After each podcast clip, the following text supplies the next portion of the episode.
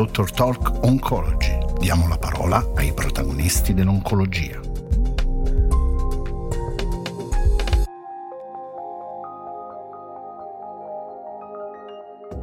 In un tumore dalla natura aggressiva con una rapida proliferazione e sviluppo precoce di metastasi a distanza, come il microcitoma polmonare avanzato, l'immunoterapia ha rappresentato una vera e propria svolta, migliorando significativamente dopo decenni la sopravvivenza complessiva e quella libera da progressione. In questo modo atezolizumab, in associazione con la chemioterapia, si è consolidato come il nuovo standard di cura della malattia estesa. Ce ne parla Fabiana Vitiello del Dipartimento di Pneumologia e Oncologia dell'azienda ospedaliera dei Colli, ospedale Monaldi di Napoli. Quali sono le caratteristiche più importanti del microcitoma polmonare a piccole cellule? Il microcitoma polmonare o carcinoma polmonare a piccole cellule rappresenta circa un quinto dei tumori polmonari in assoluto e la maggior parte dei quali, circa il 70%, viene diagnosticato in stadio esteso. Questo spesso significa una prognosi particolarmente sfavorevole, in realtà è un tumore che si distingue dagli altri sottotipi di carcinoma polmonare per una natura particolarmente aggressiva, una rapida proliferazione e ehm, lo sviluppo precoce di metastasi a distanza. Che ruolo svolge l'immunoterapia in questo tipo di carcinomi? Per decenni lo standard di trattamento ehm, e l'approccio terapeutico è stato rappresentato dalla chemioterapia e dalla radioterapia.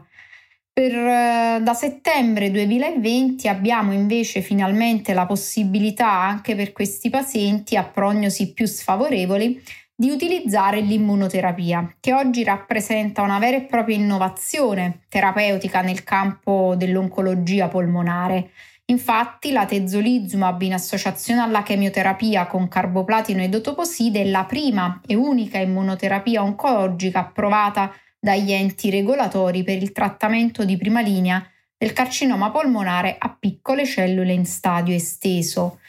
E in realtà per la prima volta in oltre 30 anni questa associazione ha dimostrato di migliorare significativamente la sopravvivenza complessiva e la sopravvivenza libera da progressione.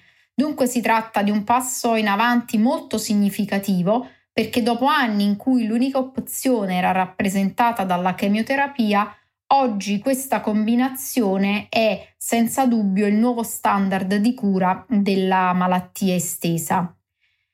Chiaramente per fare la differenza in termini di sopravvivenza resta fondamentale, alla luce delle caratteristiche di aggressività e di rapida evoluzione peculiari di questa grave forma di tumore polmonare, indirizzare tempestivamente il paziente alla diagnosi e somministrare il trattamento con immunoterapia e quindi atezolizumab associata a chemioterapia fin dal primo ciclo di cura. Cosa emerge dallo studio registrativo in Power 133 sul fronte dell'efficacia e della tollerabilità? Gli importanti eh, risultati eh, provengono dall'analisi dello studio registrativo, l'Impower 133, che è uno studio multicentrico di fase 3 in doppio cieco randomizzato che è stato disegnato per valutare appunto l'efficacia e anche la tollerabilità di atezolizumab in associazione alla chemioterapia con carboplatino e toposide rispetto alla sola chemioterapia in pazienti mai trattati affetti proprio da microcitoma polmonare in malattia estesa. Lo studio ha previsto l'arruolamento di 400 pazienti che sono stati poi randomizzati all'immunoterapia in associazione alla classica chemioterapia oppure alla chemioterapia con il placebo per circa 4 cicli nella fase di induzione e poi con una fase di mantenimento rappresentata da atezolizumab o placebo, fino alla progressione della malattia o al peggioramento clinico.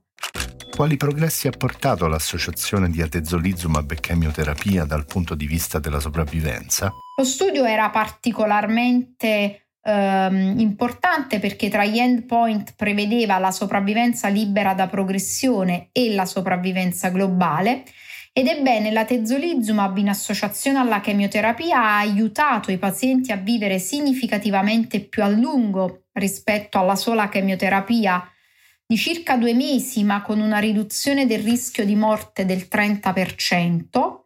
L'associazione di chemioterapia e immunoterapia ha inoltre ridotto in maniera significativa anche il rischio di peggioramento della malattia, con una riduzione del rischio di progressione del 23%.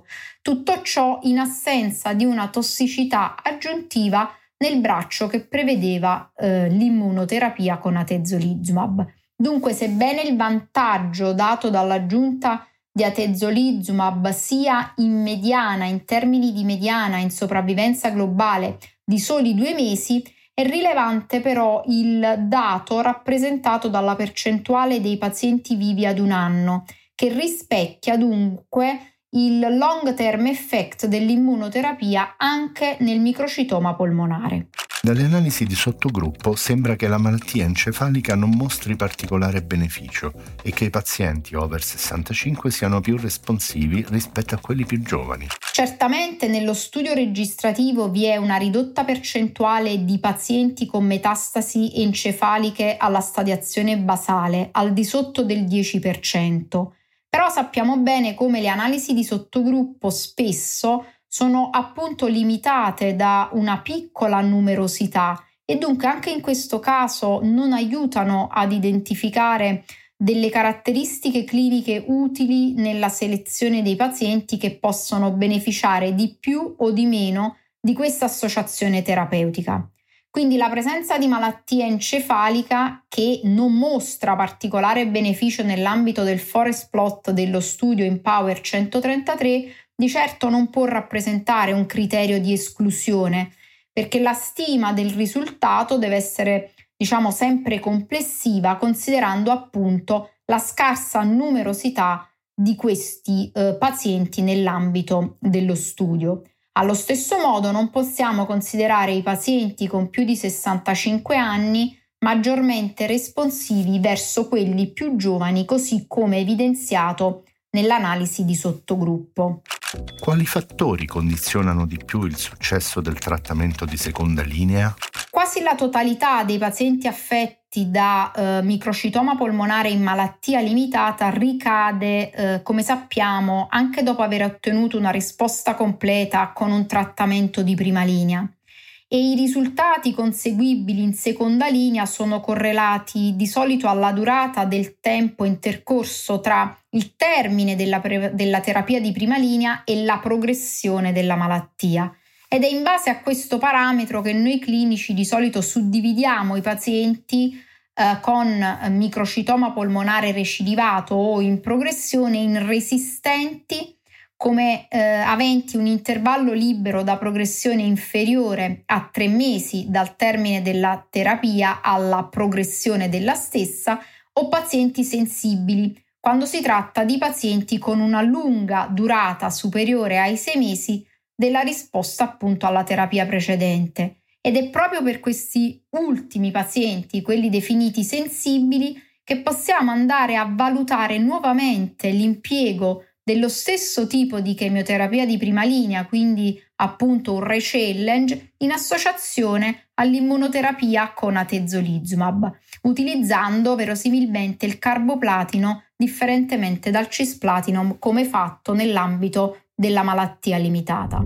Ringraziamo la nostra ospite di oggi e vi diamo appuntamento alla prossima puntata di Dr. Talk Oncology con nuovi protagonisti dell'oncologia.